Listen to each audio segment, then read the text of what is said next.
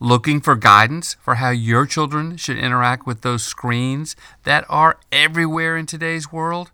Well, then you've come to the right place.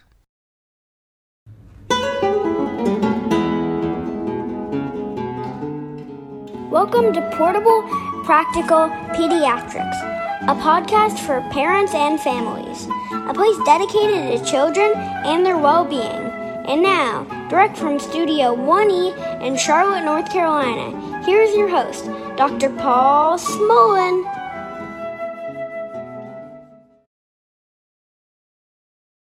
In the last few years, the American Academy of Pediatrics, the AAP, has updated their screen time guidelines for children, and I thought it was important for today's parents to know what these experts are currently recommending. In the past, the AAP recommendations stated that any screen time for children under the age of two years was strictly forbidden. No ifs, ands, or buts. This recommendation created an uproar among parents, as you can imagine. But things have changed recently. The AAP has modified their under two year old restrictions as well as some of their other screen advice, noting the potential of screens to connect families, foster imagination, and allow children to explore learning opportunities in safe, controlled environments, under the guidance of adults, of course. Current research serves as the guide to the newest AAP guidelines.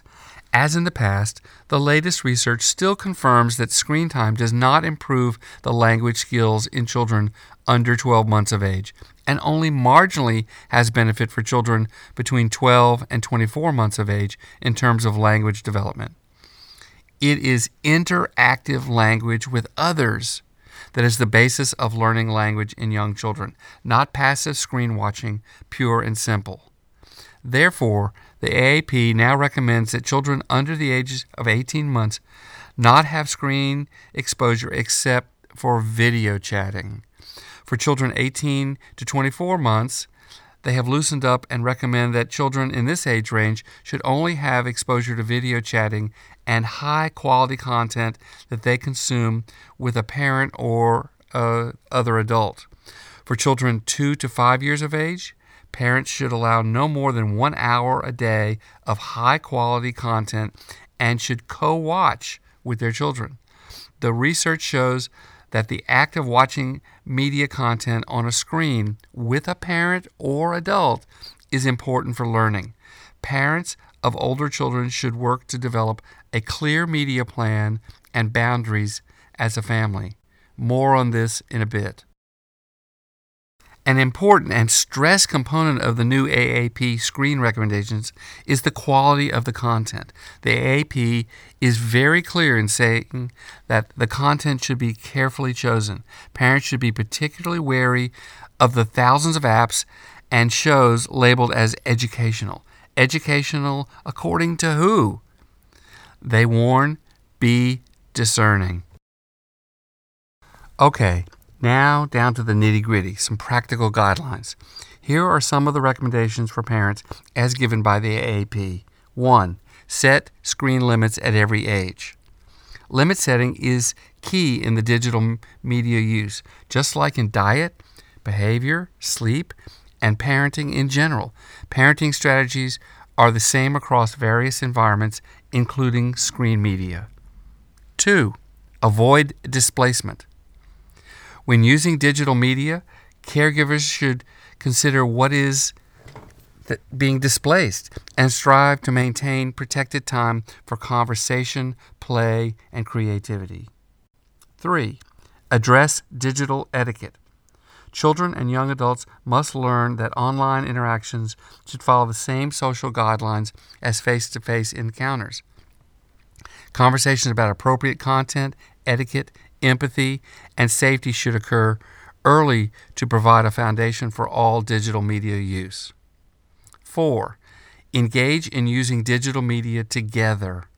Parents are advised to let their children show them what they are doing online. This helps children feel empowered and helps the parent learn while both parent and child are engaged. While classic parent child activities like reading a story or playing a game look different in digital formats, it remains important to value the time spent together. 5. Create definitive media free zones. Create media free zones such as during mealtimes and at bedtime, and set aside specific days or hours as media free periods. Parents should also eliminate background TV, which dramatically reduces conversation or talk time with children. And finally, number six, model media behaviors. Adults need to be attentive to their own personal digital media use or overuse. Parents and other caregivers may ignore their children when using their own devices, and parental pa- behavior provides strong modeling for children's behavior, including adult digital media use. Okay, let's sum it all up. With regard to screen time and children, here is what we know the AAP has somewhat loosened their screen time recommendations and also acknowledged that media has potential to be used as a tool for children. The key word here is tool. The AAP says that media should be used as a tool rather than a babysitter, a reward, or a punishment. The experts also admit that concepts about children and screen time are evolving and more research needs to be done. However, some key components ring true setting boundaries, monitoring quality of content, co watching with your children, parents serving as role models for one should interact with their screens, and clear media free zones. Think dinner table and bedrooms. All need to be thought out and implemented. Hopefully, this helps to shed some light on what is now recommended as far as screen time guidelines for your children. But don't forget one of my favorite Docsmo pearls, which is, quote, don't let the Mario Brothers or any other media creation have more impact on your children than you do. Well, as always, thanks for choosing to spend some of your precious time with me, Doc Smo. I'm honored and I have been making this podcast for the past 10 years as my way of improving the lives of children and families. If you find value in this podcast, take a moment to hit a few like buttons.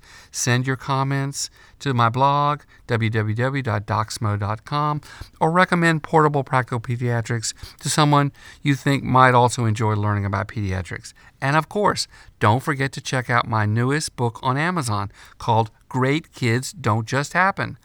It's getting rave reviews, and I think you will really enjoy reading it. This is Dr. Paul Smolin reminding you that it is not being mean to limit those screens. Until next time.